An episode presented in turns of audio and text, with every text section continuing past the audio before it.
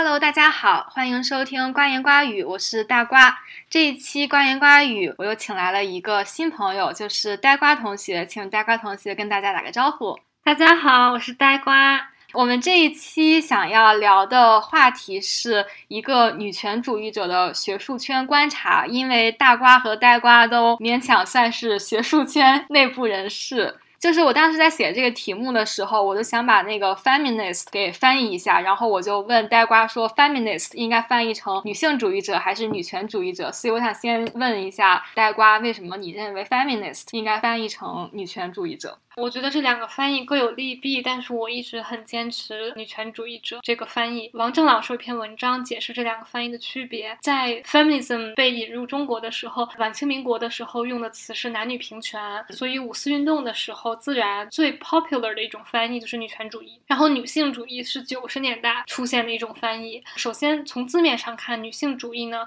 它更加的本质化女性；女权主义呢，它有一种我要去 fight for 我的权利，一种斗争。这个斗争性在女性主义的翻译里被消解掉了，它反而回归到了女性身为女性的一些本质性的 assumption。当时九十年代对毛时代和男女都一样，就是有种反思吧，所以当时想强调的反倒是男女有别。所以九十年代他们想要强调女性本质化的一些东西，所以女性主义被这样翻译出来。在今天看来，其实就并不是今天的女权主义的斗争想要表达的东西。但是女权主义的问题在于，它会从字面上让人理解为是男权的那个权。权，然后我每一次都要跟学生解释，啊，女权的权不是男权的权，嗯，这个权不是权利 power，而是 rights，这个就很累。因为我自己从来可能没有很多的思考过这两个翻译的方法的区别，但是我好像明白这个意思，就是听上去女权主义就好像是说我们要塑造一个跟男权一样逻辑的世界，只不过把那一个男换成了女而已，会有这么一种暗示。所以我觉得有一些人把翻译成女性主义，也是因为他想有一个不一样的世界，就不是用一个权力的逻辑的世界，power 这个逻辑的世界。但女权主义本身没有这个意思，对，这是个误解，对，这是。一个误解，女权主义毫无说我们要创造一个女性占主导的社会的意思，恰恰相反，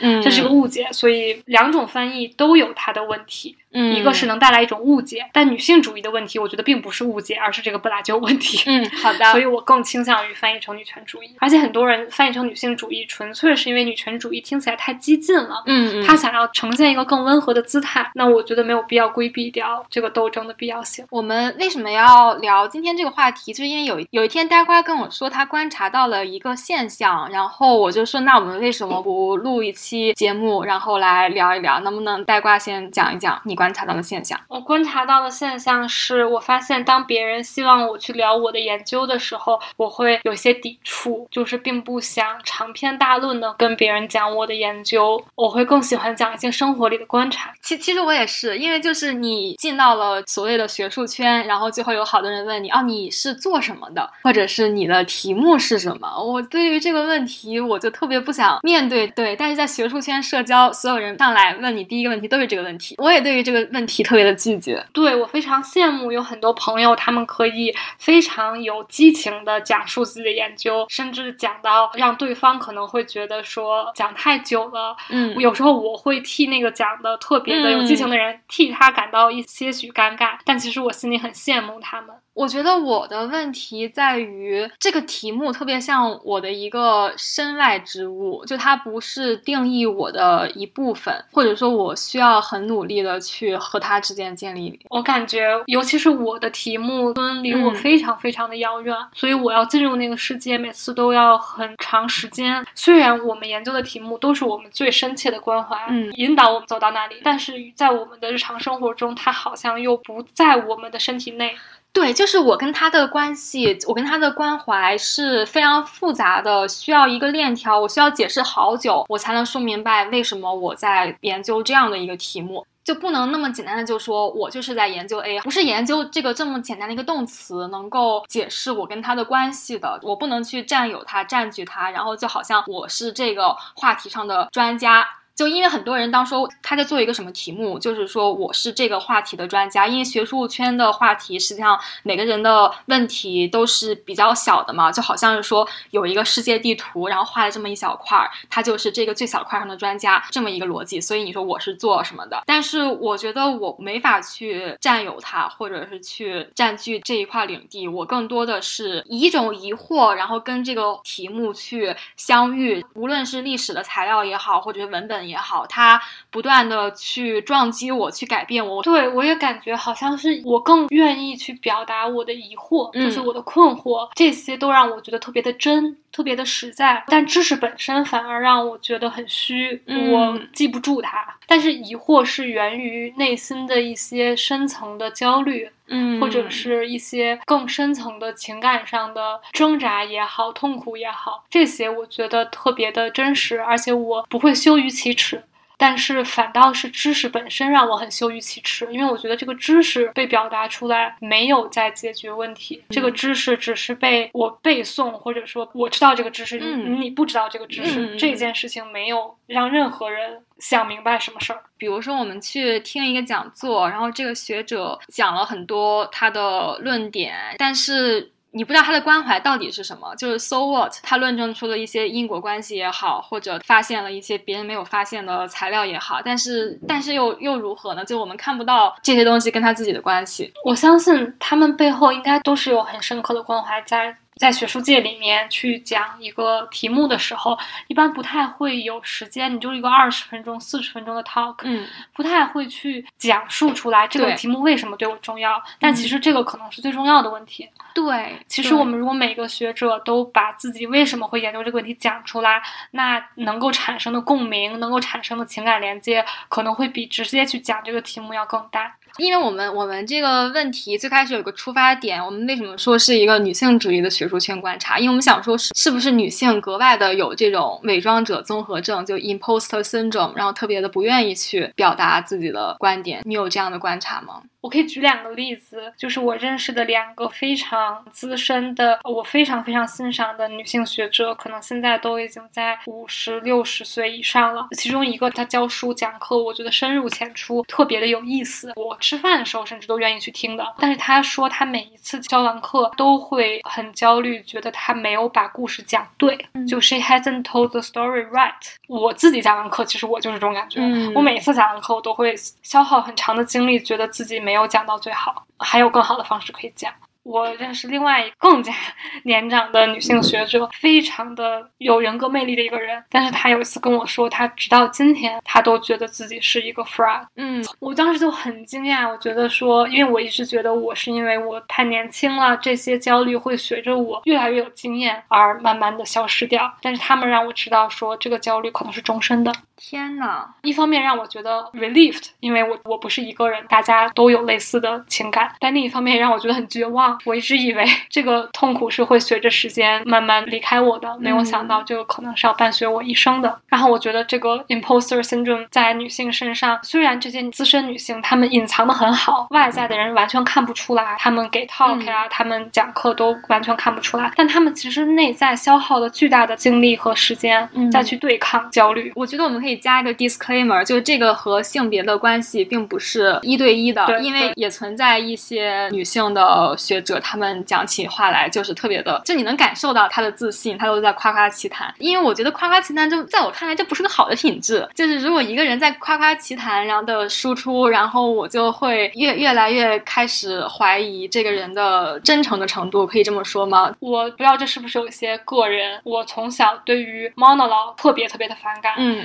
因为小时候参加了很多长辈的饭局，然后中国的一个圆桌上，他的权利是通过你说话的时间来决定的。嗯，基本上饭桌上最有权利的那个人，他会整场都是他一个人在说话。是如果他是一个比较喜欢表达的人，然后我从小就听我爸一个人唠叨叨一辈子，他从来在饭局上不会跟任何人对话，他一个人从头讲到尾，他不需要跟人产生任何的对话。嗯，从小就对这种交流方式，我觉得他只是权力的一个在践踏别人。我特别同意。我想说，是存在一种弱者的抵抗的。因为我们支教的时候，经常要听什么领导讲话，一般一个开一个大会，然后领导 A 先讲话，然后 B 再讲话。但是弱者的抵抗就是弱者在底下做事儿，其实并没有人在关心他在讲什么，大家都只是一走一个过场那种感觉。然后我想说的是，就我也是一个不愿意发表观点的人。我觉得我的原因是我是小镇做题家，然后我就从小就只会做题，没有人去让你去表达。我香港室友他告诉我，他们考语文考试是要考说话的，你知道像我们英语要考口语，他们考因为是普通话，你你就因为是因为普通话，对，人家有这个训练，就人家有这个关于表达的训练。嗯，我感觉我们就总是会觉得自己不是到那个 expert 的程度，就不应该发表自己的观点。就是我经常会有一种感觉，这个东西我了解的还不多，我我什么也不应该说。但是那些在说的人，他们真的就了解很多吗？但他们却在占据了舆论场。我觉得，因为我从小对 monologue 的抵触，我会觉得只有对话才是有意义的。嗯我会觉得，如果我在说这个话，他必须要跟对方是接洽的，他必须要跟对方是连连接上，相当于是两个开关，嗯它是插上去的，嗯这个才值得说出来。它就变成你在围着别人走，嗯因为很多人我们从小就被教育说，我们知道自己要什么，你要达到你的目的。嗯你越围着别人走，你在社会上就越没有竞争力。然后女性更关注、更关心他人的感受，就比较容易被别人带着走。我觉得这里我们还是要 disclaimer 一下，我们经常会觉得自己没法大段的输出，它可能和性别有关联，但也有可能就是我们两个瓜记性特别差。对的，记性真的非常非常差，就是看过的书完全不记得自己曾经看过。嗯，尤其是对名词，对于书的名字、作者的名字、时代，书里面的人物、情节，anything，我就没没读一样。我其实是对情节，比如我看的电视剧，哦我记得特别清楚，哦台词我都记得。真的吗？但是我对名词就很难记住，嗯所以我很难跟别人说 name dropping，不是我不想 name dropping，、哦我没有这个能力。就因为之前大瓜和呆瓜都有录另外一个播客，那个播客里面主播就采访了我们两个人研究啊，以及我的一些想法。然后我当时就有一个非常强烈的感受，就是我无法组织我的语言，无法找到合适的词语去把自己表述出来。我的感受就是，我当时说话非常的迟疑，我总是觉得自己要说出来很不严谨的话了，以至于迟疑到我根本没有办法收听。就是说，我们是不是仍然有一个学生的心态？而不是一个想要去所谓的传授或者传播者的那一个心态。但是问题就在于，是因为我们没有那个能力，还是说我们就不想站到那样一个位置上？因为我们觉得那样那个那样的一个位置是令人怀疑的、令人拒绝的。我觉得可能二者都有。我觉得一方面，我对于我的研究的内容没有内化它，它没有变成我体内的知识，它还是外在于我。所以当我调动它的时候，需要花力气，所以说出来的时候就变得迟疑。它比较能作为一种文字的方式被写出来，因为我那个时候有时间去查 citation，、但他没有办法直接侃侃而谈。另一方面，我觉得是对学者的身份没有体认。我总是觉得自己还是在去学习。当然，很多学者都会说他们学到老学到老，但是跟我们体会的这种好像不太一样。他们是带着对学者身份的体认去学习的，而我们似乎更像是带着困惑去学习的。但我觉得呆瓜很体认学者身份，就你会说自己是一个 historian。我没有真的说自己 historian 吧，我只是没有别的词儿可说。我觉得我对学者身份很，其实很没有体认。几年前，我记得当时有个朋友跟我讲到士农工商，然后我当时就觉得我的自我认知绝对是商。从小长大，我的原生家庭，我周围的所有人都是商，我对这个身份认同很深。但是作为学者，甚至说知识分子，这个是我自己在后天去像两个胳膊一样跑出来的。我要能够体验这个身份，就要对我自己刨地的能力有自信，因为是我刨出来的身份，但我很没有自信，所以我没有办法去体验这个身份。天哪，我为什么不喜欢学者？我不喜欢知识阶级或者知识分子这样的一个标签，就是不知道是不是马克思说的，这些小知识分子都是资产阶级的寄生虫。我很认为自己就是一个资产阶级的寄生虫，那你既认为自己是个寄生虫，又不提认自己是个学者的身份，因为学者是资产阶级的寄生虫，所以我不提认学者这个身份。但你又觉得自己就是个寄生虫。但我自己就是个寄生虫，因为我自己的研究研究的也是一群二三十年代的知识分子、科学家。我对这些人就真的，我就很能感受他们在干嘛。他们就只是在时代中找一个寄生的场所，这种感觉没有真正的力量。比如说资产阶级，他们真的有权利、有有钱，他们有这种恶势力。然后，那你就算是老百姓大众，用自己的劳动在赚钱，他们也是有力量的。但是我就是觉得知识分子就是寄生虫，就没有力量，软软弱弱的在社会上混一口饭吃这种感觉，所以我不认同这个身份。一方面，我觉得知识分子身份已经被诟病很多了，嗯包括大家觉得他们抱这种启蒙的 condescending 的一种嗯心态、对面对所谓的大众也好。但是我觉得某种程度上，知识分子一直在思考一个问题，是是非常值得认可的。我觉得知识分子一直在思考什么是一个好的社会，在一个非常糟糕的社会里怎么做一个好人。我觉得别的领域的人可能也会有这个思考，但是他没有特权。九九六之后，你嗯没有什么精力再去思考怎么做好人，你只能本能的去做一个好人。但是问题就在于知识分子这反思来反思去，最后他们还是在做资产阶级的寄生虫，相当于特权阶级的帮凶啊。因为之前波米那个播客里面，他是讲电影，他讲的其实就很能应用到各个领域中。就你不要问我们为什么生在了一个不好的时代，因为我们与时代互为因果。我们在录这期播客前，这期播客本来的题目叫做“大瓜 proposed” 把自己作为方法”，这个其实比一个女权主义者的学术观察，我更认同。把自己作为方法，我觉得本身就是很女权，所以我觉得我们的区别在于，我没有办法体认学术、体认学者的身份，是因为我没有自信，并不是我对这个身份本身有多么强烈的抵触。嗯但你是因为你对这个身份本身有抵触，因为在我长大的世界里面，学者已经比商人好很多了。嗯所以我觉得自己甚至不配去体验学者的身份，因为我长大的环境。你会不会觉得这和性别所受到的规训有关？就是说，我们从小的教育是要去讨好，去要符合别人的一个标准。我想讲一个很有趣的例子。我前几天去玩桌游，三个男孩，三个女孩。他当时的那个游戏是要你去在零到一百之间写你有多认同这句话。比如说，当时的问题是你有多在乎别人怎么看你啊？三个女孩写的数字是一百、九十、八十，三个男孩写的数字是零、十、二十五。我们三个，我觉得都不是在各自的性别群体当中很特别的人，我还是挺有代表性的。可是我觉得很多男性他们特别需要别人的认可呀，就是他们特别需要身外之物。就我跟你讲过我那个跟我炫富的朋友的故事，他们好像特别需要符合社会的标准，你有钱也好，有房也好，你如果在学学术圈的话，就是你发表了特别多文章也好，他们特别需要用这一些外在的标准来确认自己的位置。他们也特别在乎别人是怎么看自己，但是可能或者说在乎的点不一样。因为我觉得这个问题问的比较具象，嗯他们不在乎的是对方作为一个个体怎么看自己。对他们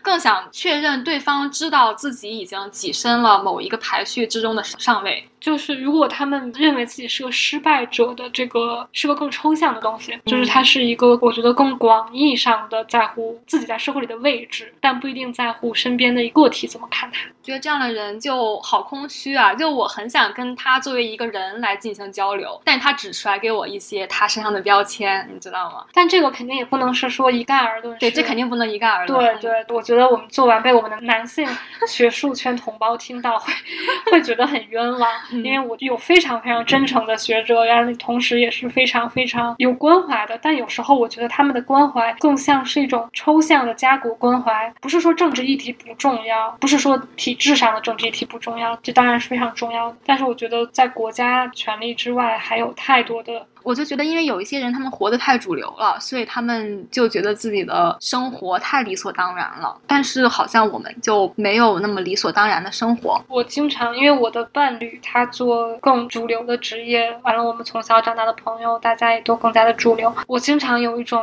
感觉，可能这也是为什么我不太喜欢表达自己的观点，就是他们在一起聊投资，聊什么好的项目，或者聊最前沿的科技，这些都是值得被讲述的事情，因为还有利益相关，这些的价值是不言自明的。但如果我想去聊一些社会议题，我要去证明它值得被聊，然后这个很累，经常会考虑到别人的感受，就不说了。这里存在一个悖论，就是如果你不去说话的话，那么舆论场就被你不喜欢的声音给占据住了。但是同时，我们又觉得去输出这一件事情本身背后的权力关系是值得怀疑的。就有一个问题，就是学术逻辑本身是否就是父权的？我觉得学术本身的逻辑不是父权的，但是学术圈的逻辑是父权的。学术本身是我去研究一个我关心的议题，这个东西本身我觉得是很好的，因为在其他的领域花的绝大部分的力气都是为了达到一个目的啊，比如说我要把这个公司做上市，或者说我是个投行，我要给这个公司融到钱，这些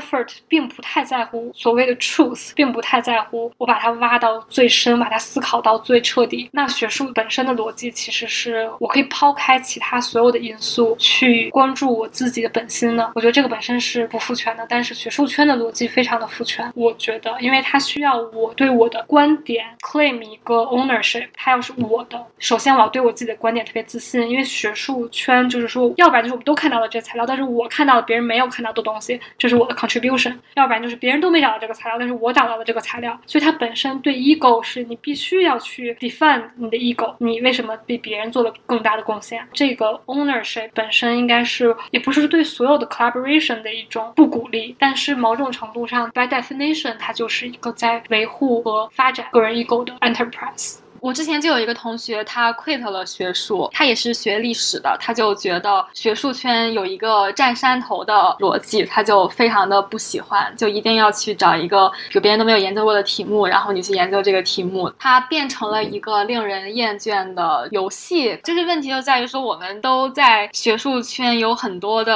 焦虑也好，或者是困惑也好，但是为什么仍然待在这里？对我来说的一个原因是，这是一个允许你去。解构的地方，或者允许你去质疑的地方，可能在大部分的世界，它都有一个规范，就放在那儿，它是不让你去解构和质疑的。反正之前有有人说过，我这个人特别解构，可能我在别的地方就活不了很好。我觉得很多学者可能觉得学术做好的定义，就是要成为这个领域里懂得最多的人，要成为这个领域里面最资深，或者说是影响力最大，被人。转载被人转引最多的，这就是最有价值的定义。这个也没什么问题，我觉得就不是说它完全没有问题，而是说这是很自然的，很自然会想成为这个领域里面最有见地。当你想成为这个领域里最权威的学者的时候，你就自然而然的成为了学术圈里的大佬。伴随着大佬，就变成了要站队、要站山头。这个现象，我觉得国内比这边要严重的多。这边其实还好。比如我们怎么做 feminist 的学术，这是可以被达到的吗？真正好的学术应该是我们确实能够被它所冲击到，这个非常矛盾，因为我们希望有真正的深刻的交流，但是学术圈就像任何一个圈一样，它是按资排辈，或者是说站队、站山头，然后圈地这样的一个逻辑。那如果是这样的话，是不是对于不同的人，好的 scholarship 就是不一样的？对我而言，好的学术就是在我关怀的问题上面给我启发，或者是说我本来没有这个意识，我看了他的书，我发现啊，我应该关怀这个，嗯，有真诚的关怀，有真诚的困惑那，就是好的学术。那不同的人他关心的议题不一样，比如我被这本书戳到，另一个人看了就很无感，嗯，那另一个人被另外一本书戳到，我看了就很无感。被戳到，如果是好的学术的定义的话，那好的学术当然它有个 basic 的东西，就是比如说。你不能 citation 都没有啊，你不能这个学术还是要扎实严谨的，在这之上是不是一个很 subjective 的事情？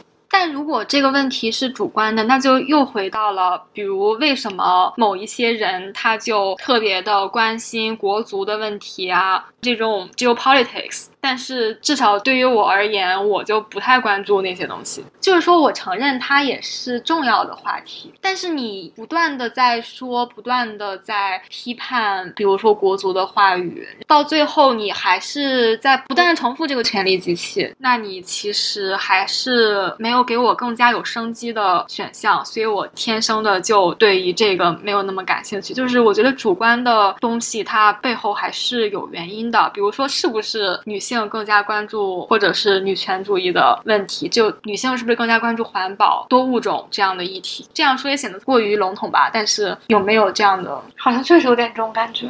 其次，我觉得你刚刚说到的 subjective 的关心的议题的不同，以及某些议题让你没有激情，一定程度可能是不是单纯的因为它解释不了你当下的困惑，它解释不了这个时代的困惑了，它就是有点老，而且它没有什么新的东西出来。我相信，如果在一个老的议题上有真的新的视角，还是会让我们觉得被触动的。嗯，回到什么是好的，怎么能够不符合父权的逻辑去做学术？嗯，这条路，我觉得第一是要去。Ownership 化，因为今天学术界太卷了，就是卷本身就是一个男权的。只要这个竞争在这里，它还这么卷，它必然就是一个男权的逻辑。如果我们能够把个体的 ownership 消解掉，不是我发表了多少文章，而是我建立了一个 community，都不是我建立的 community，而是我们一群人建立了一个 community，然后我们做了什么样的思考？因为好的想法一定都不是闭门造车，一个人凭空想出来的，它肯定是交流出来的。第二是，我觉得是关怀和困惑大于知识的堆砌。对，我觉得写论文的过程谈不上痛苦，但这个挺无聊的。但是可以和呆瓜、南瓜等等其他的瓜朋友们在一起聊天是最快乐的，而且有一些聊天可能真的没法跟别人聊。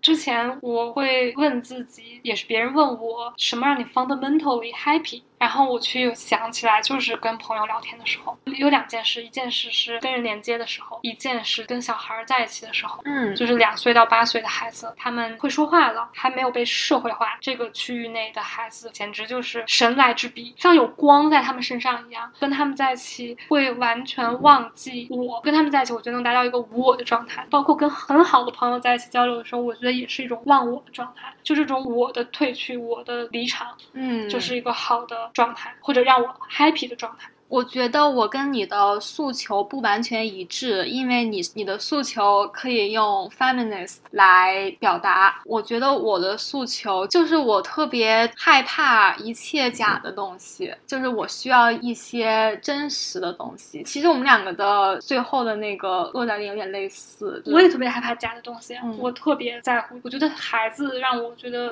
也是因为他真。那你为什么这么在乎真呢？就是我人生中有过两次顿悟。这是我最近才想明白了，就第一次顿悟，我很早就意识到了，或者在那个 moment 就意识到了，就是我十岁的时候，从我一直住的城市搬到了另一个城市，就你以前的朋友呀，包括你熟悉的地方啊，一下子全都割断了。就那一瞬间，我的顿悟就是人生是无常的，一切都会消失。我的顿悟就是我要活在当下，或者说抓住当下所有的情感也好，身边的人也好，你在做的事情也好。我我那个时候的人生观就是我再也不去规划。任何东西也不会对未来有任何的期望，因为我觉得一切都是机缘巧合，而我能够做的仅仅是体验当下的真实。好，这是我十岁的顿悟。但是后来我又有了第二个顿悟，这个顿悟大概发生在我大学的阶段，因为我是学社会学，社会学就是关注弱势群体，包括你会学到一些分析工具，像社会结构呀。我就一下子意识到，我之前可能不到十年里所要去把握的那个真实，仅仅是一个非常非常片面的真实。它是泰坦尼克船上，你仅仅坐了一个小的船舱，就完全不知道这一整艘船是什么样子的。所以那一刻，我就意识到了我生活巨大的虚假。对我应该就是从那个时候，然后之后你你会发现，商品、你的人际关系、你的行为模式，整个世界就多么的楚门的世界。虽然这个这个比喻太我我受不了这个比喻，这个比喻也太太虚假了。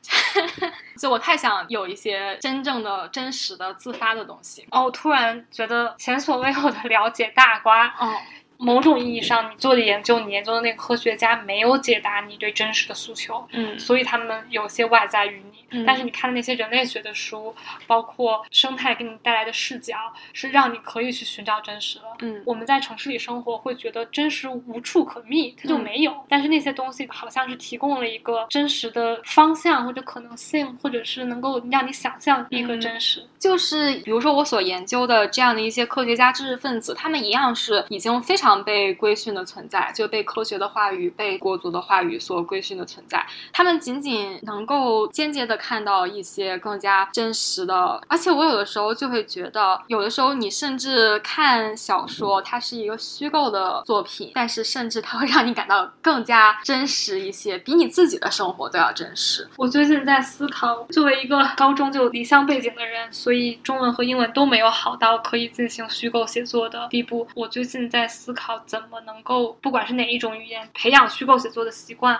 我发现我很难虚构写作的一个原因是我写每一句话都需要 citation，我写每一句话都觉得它必须得有一个出处，以及它必须要非常严谨。然后我有一个好朋友，他是写小说的，所以他跟我就完全相反。他写非虚构写作的时候痛苦死了啊！他写虚构故事写两笔他就顺了，整个人都顺畅了。他写一个非虚构的 personal essay 的时候，每句话像便秘一样。我发现这个其实哪一个是真的，就我会觉得虚构写作其实是离真实。距离更近，有时候我觉得看到了它不是真实的之后，我就没法去演。嗯，其实人生绝大部分都是靠演的。嗯，是的，是的，特别你演不起来，那你自然就格格不入。哦天哪，有一个特别 bullshit 的一个话，就什么 fake it 才要用 make it。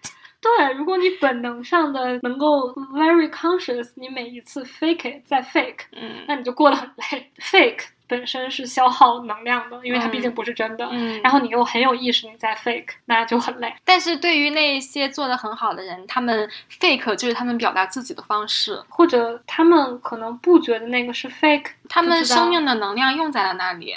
我觉得我们这么说话太 condescending 了。不是我的意思是说，为什么我们的生命没有能量？因为我们所生活的环境不是我们想要的真实，所以它无法给我们供给能量。等于是我们在一片干旱的土壤上顽强的长出来根草就不错了。天呐，对我们需要养料。就是你觉得学术圈无法给你提供足够的养料，提供足够的能量，偶尔可以，偶尔可以。嗯，我觉得这样的时刻就越来越少了。确实是。我想问一下大瓜，从本科做研究社会学开始，到今天已经有多少年了？有十几年了。好奇大瓜跟学术的关系有没有经历一个变化？有没有曾经很有激情的时候？今天他们你们俩的关系怎么样？首先，我我要说，我 disclaimer，我本科的时候并没有做过。研究，我刚才说完那个动词就觉得不太对，嗯，对吧？学习学习是会学，对我觉得我本科的时候仅仅是一个学习。我觉得我的问题就是我是一个小镇做题家，一个小镇做题家是没有想象力的，就是我只会做题，但是你让我做研究，我真的不会，就是我想不出一个题目来。所以这一方面我佩服呆瓜，因为呆瓜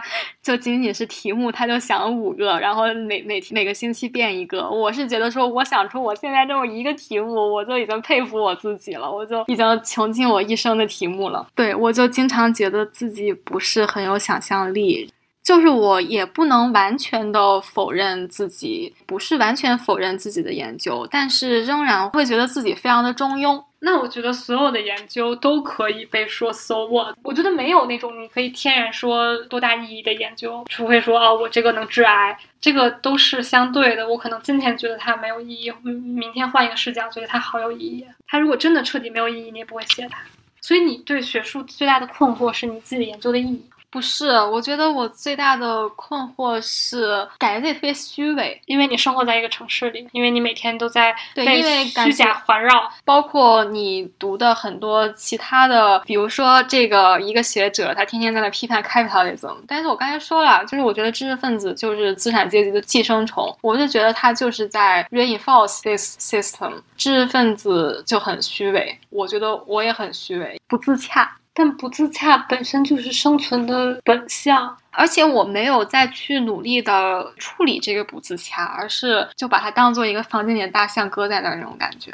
哎，你记得你上次问我顿悟的时候，我说我三十岁的时候突然有了一个顿悟，是我发现生活或者人生不是自己走出来的，而是很多很多的力推着你在走的。对，那我们的日常生活在今天这个充满不确定性的时代，你其实是没有余力去跟房间里的大象进行什么深刻的交流的，你只能让它在那儿待着。我觉得我有努力的去做一些别的，比如我去支教之类的。然后我去支教这一段，就让我觉得又让我缩回了学术圈，你知道吗？为什么？因为我撞到了一个更大的大象。对，其实刚才我们在聊真实和虚假的关系的时候，我就在想，这个真实何处不真实？就是说，我们在城市里，我们觉得我们的生活都很虚，我们踩不到地，一定程度上是因为我们就是我没有种我吃的这个苹果，我也不知道这个苹果是怎么被种出来的。那在什么程度上，那个我想象的那个真实本身不是，就是它毕竟还是我想象的那个他者，那个真实是什么？我觉得绝对存在真实啊！你感就是赶集的时候，你会觉得很很真实。或者说相对意义上它有真实，但是像你去你在云南在村子里的时候，这个真实也不是没有大象的，意思是真实有它自己的大象。不是因为你在体制内啊，整个支教这件事情，我觉得我就是在背叛我自己，因为我是在参与了一个将学生规训为某一种体制希望他成为的样子的工具。体制内当然是一个比较极端的例子，嗯但是没有真实是在国家权力之外的，或者很难了，那怎么办？那那个真实在哪里？它还存在吗？或者它在某种意义上，在我们跟土地的关系上，在这个维度里存在，这也本身也是无法被否认的真实。我觉得在农村的生活就非常的真实。是的，我觉得跟着太阳走本身就是在真实的事情。你什么时候跟着太阳走了？我指的不是夸父追日，我指的是没有电灯。比如说，我其实，在多伦多附近，有时候出去玩租一个那种哦小木屋，嗯，那种时候，那太阳下去了，很快就睡了。对，就是时钟不遵循工业化的时钟。对，这本嗯身就是一种真实。那呆瓜，你觉得你在学术圈最大的困惑是什么？我觉得最大的困惑是，我想做一个对别人有用的人。我总是觉得整个社会都有点不太对劲儿，但这个不太对劲儿，在我自身的体验，可能就是为什么我拥有这些 privilege，所以我一直带着一种诚惶诚恐的内疚感在生活。所以我想做一个对别人有用的人，只有做一个对别人有用的人，我才是有价值的。然后学术呢，没有办法 让我做一个对别人有用的人。之前我大概博三的时候吧，就是跟导师说我要退学了，因为我觉得学术是 self-serving 的。我做完这个研究，除了让我自己发论文，让我自己混到一个教职之外，当然它有点意义是在教课里面。除此之外，它绝大部分的能量都被用在了我怎么在这个体系里活下来。这个没有办法给我解决我这个内疚和诚惶诚恐的焦虑。就是说，我们小的时候接受的社会主义教育，就会说你要做一个对社会有用的人。我觉得对社会有用这个概念非常抽象，嗯而且很容易被 manipulate。比如说，他们在做着对社会有害的事情，对，但是被当做对社会有益的人在供奉起来。嗯，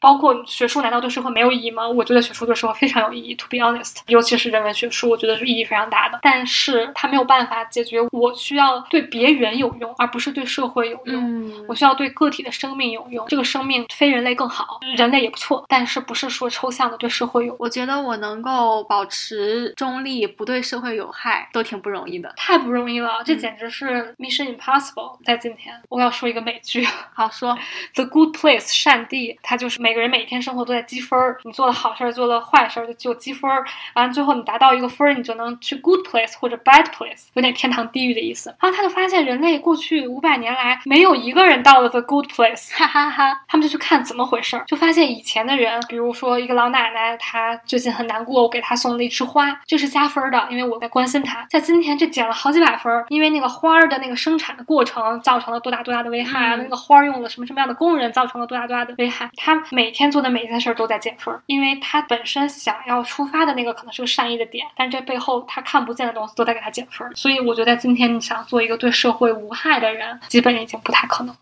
好悲观。那咋办呀？相对而言，总还是有相对的吧。比如说，不做学术，想要做什么？如果你不做学术，做什么可以让你感受更真实？那我肯定要去种菜，种很多瓜，种很多瓜，每天跟瓜聊天儿，然后 变成一个 crazy woman，然后把我的瓜带到集市上去卖。你会你会更快乐。I believe so，但是我觉得我这个人没有 entrepreneurship，就是我觉得我这个人已经被嵌在课层制里面，以至于我没有一个自主性去做一件什么事情。因为说为什么说农民没有被异化？因为他们自负盈亏，自己决定我种什么嘛。但是我觉得我已经被异化的太严重了，然后我从小都是别人告诉我该干嘛我就干嘛，然后以至于我不太能够想象说我自己去承担一个风险去嗯做一件事情，哪怕这件事情是我可能非常想做的，我去种瓜。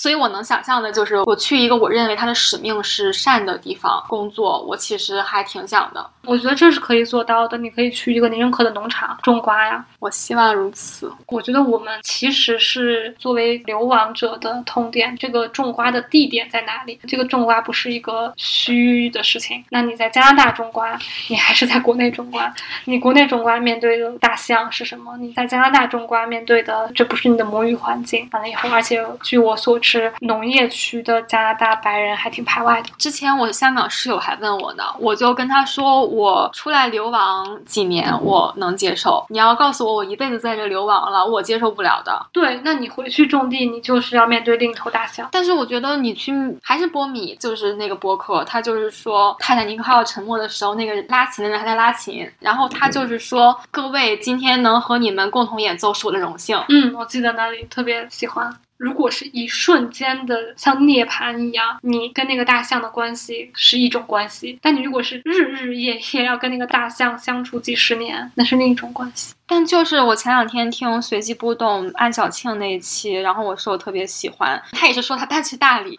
我现在已经对大理这件事情可 l 睡了。反正 anyways，他搬去了大理，然后他的痛苦就是没法平均的去体验大家的感受，就是在国内的这样的一个期间，这其实是一种逃走嘛，就是他就是包括波米说那个陈可辛，就国内现在非常流行润学嘛，他们都是在说这件事情，就很多人会把润学当成一个成功学。叙事或者一个爽文叙事，但是安小庆就是说他逃到了大理，让他最痛苦的感觉就是没有平均的去面对痛苦，然后感受痛苦，因为大家都在忍受，大家都在和这个大象缠斗，而且是一种切身身体上的缠斗，但是他没有平均的去体会这个痛苦，他逃走了，对他逃到了大理，那咱们都逃到这儿来了，对呀，就是有一个词叫 diaspora guilt，就是作为流亡者的没有再去与大象缠斗的内疚。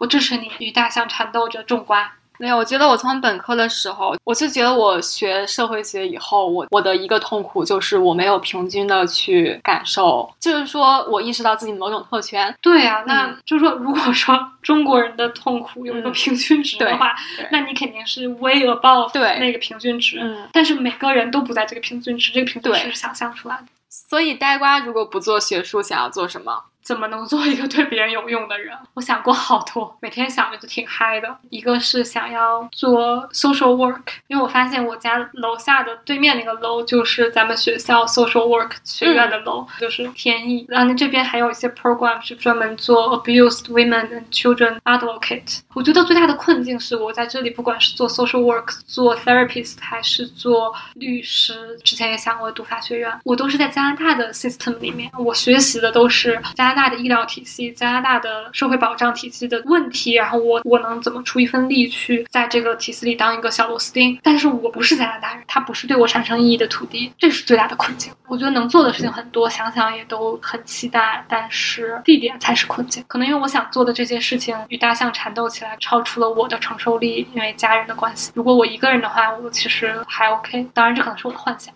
还有我特别喜欢锅碗瓢盆啊、杯子啊什么的，然后我也很喜欢书，所以我有个比较自私的理想，就是开一家中文的 feminist 书店，然后在里面有咖啡、有茶、有酒。我可以当你的员工，可以啊，非常欢迎。我可以给你当 barista，可以。